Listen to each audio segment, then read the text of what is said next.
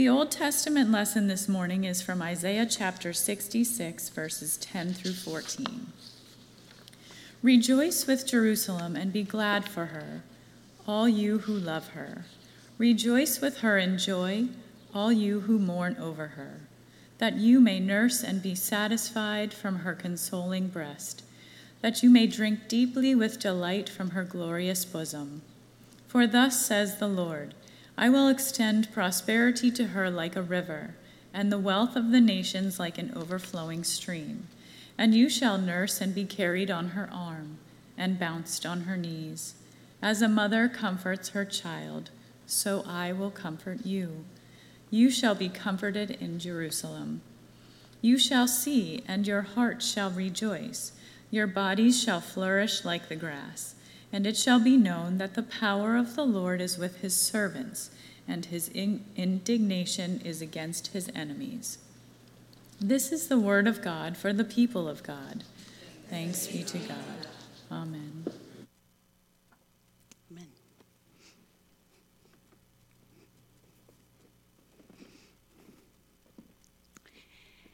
As we come to a time of children's message this morning, I wanted to notice with you this first Sunday of the month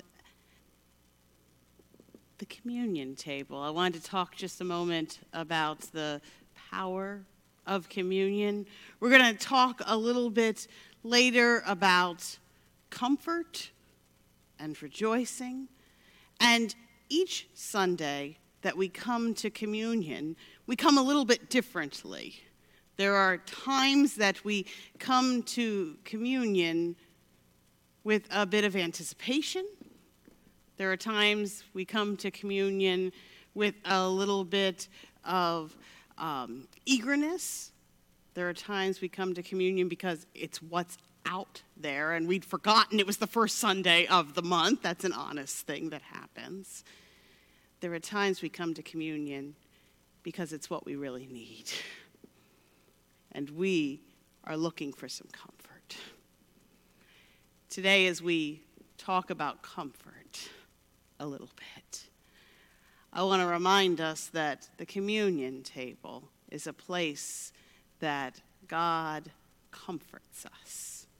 The very presence of Jesus is a comfort to us.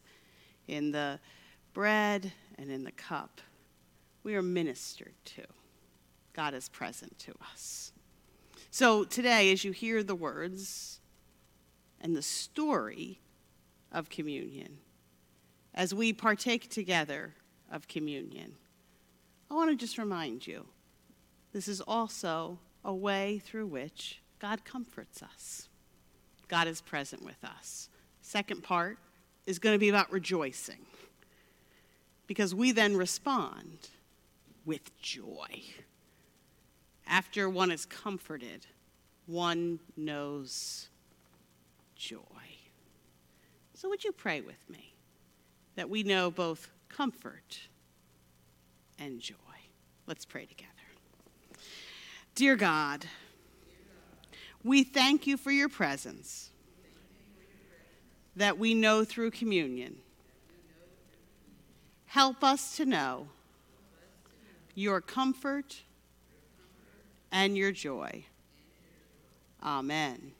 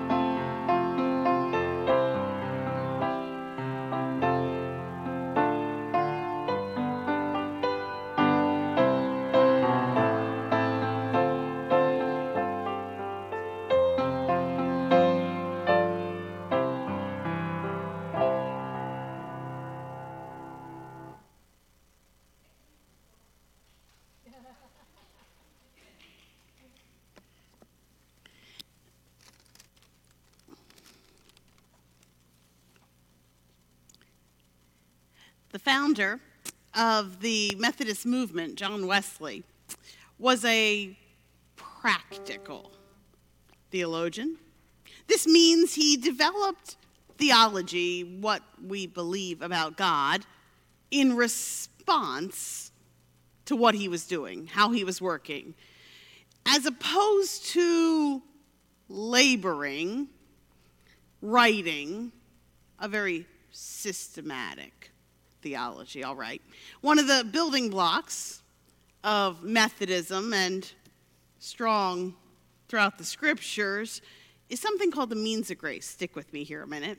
What this means is God is known throughout the mundane, the ordinary, commonplace objects can become sacred because of God's presence. This is the basis of the bread and the cup becoming communion. This is the waters of baptism, blessing us through the sacraments.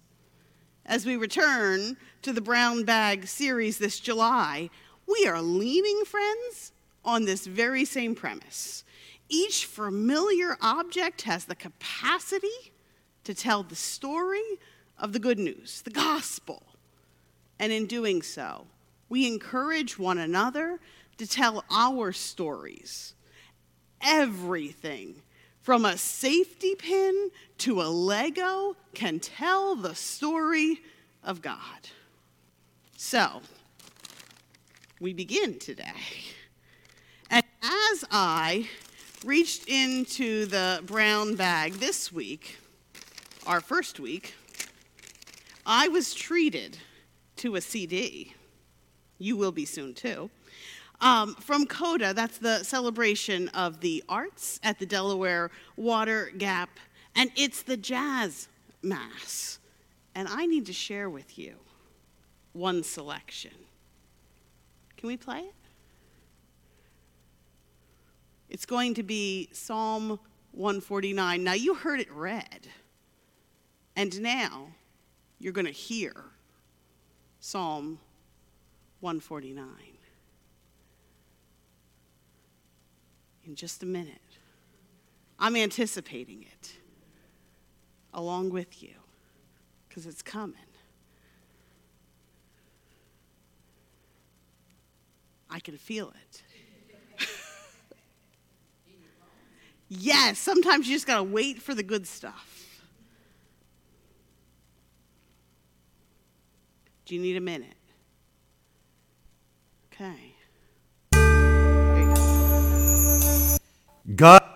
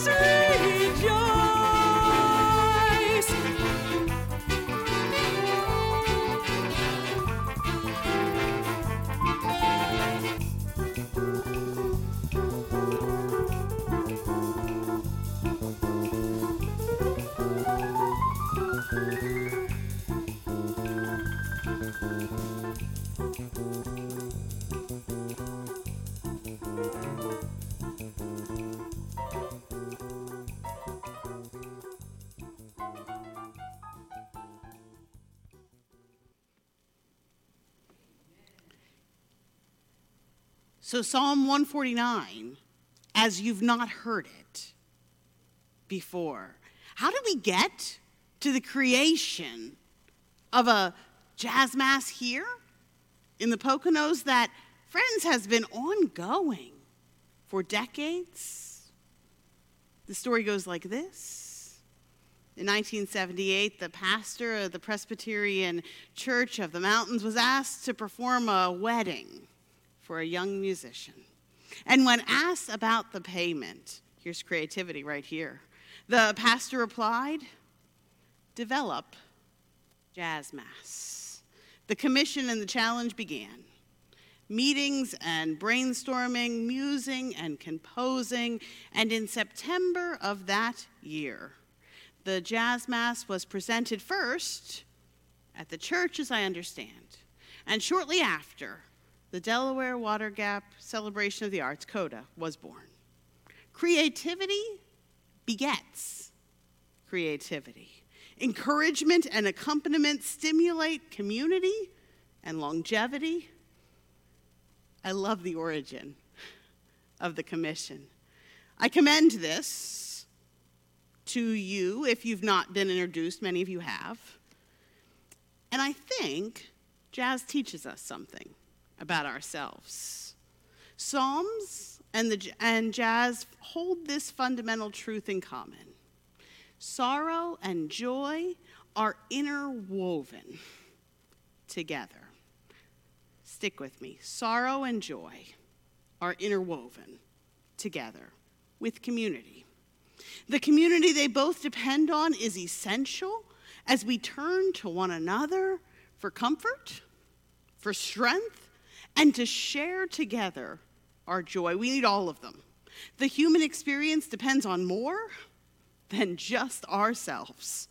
In the modern era, many of us have been encouraged to be self sufficient. I can do it myself. Isn't the first thing that we hear our kids say is, I do it myself, right? I do it myself.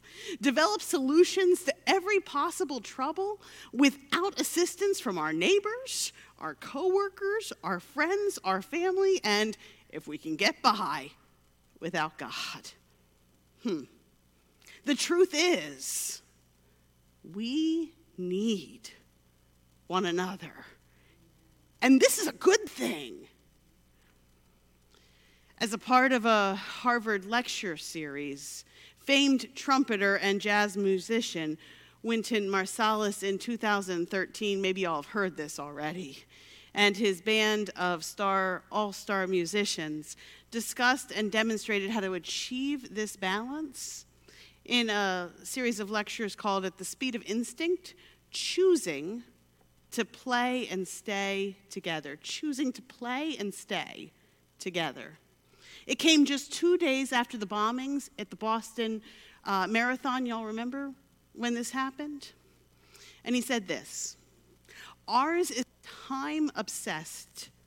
Time, we are obsessed with time. The art of jazz is the mastery of time, thousands of decisions made in an instant for the duration of a song. When we play, there is the supreme cognizant of the present, the energy of being in the present, the intensity of presenting a collective insight into the successive moments of presenceness. He then goes on to say, That's a mouthful. that was a lot I just said right there. Increasingly, we live in a world with vigilance. We focus on the next news story. I hear this all the time. And each season of time, to the exclusion of what's gone behind us and what's yet to be. Maybe jazz offers us a little bit of a lesson here about adapting, about improvising.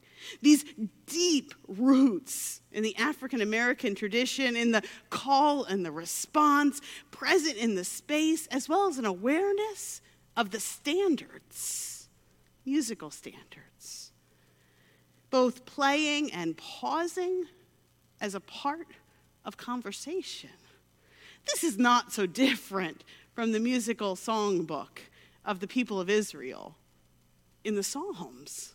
You know, Psalms were familiar as musical standards, familiar enough to riff on and recite without referring to the music, to reflect on and add notes, to see where God was and contemplate.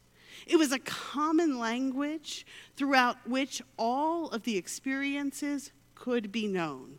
This is why Jesus quoting the Psalms on the cross. As the people sang Psalm 149, the stories of praise poured in. It was Miriam with the tambourine and David before the ark.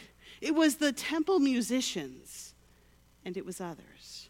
Hope radiated even in the midst of challenge. It spoke across time. By the time the people of Israel received that last chapter of the book of Isaiah that Kim read for us, they knew heartache and they knew pain. They knew joy and they knew that sense of exhilaration. And they were tired from that roller coaster ride of it all. We know that kind of exhaustion. When you've been in a place that you feel like has been work, when you get together with friends and family and drudgery, and you'd rather just stay home and pull the covers over your head for a while.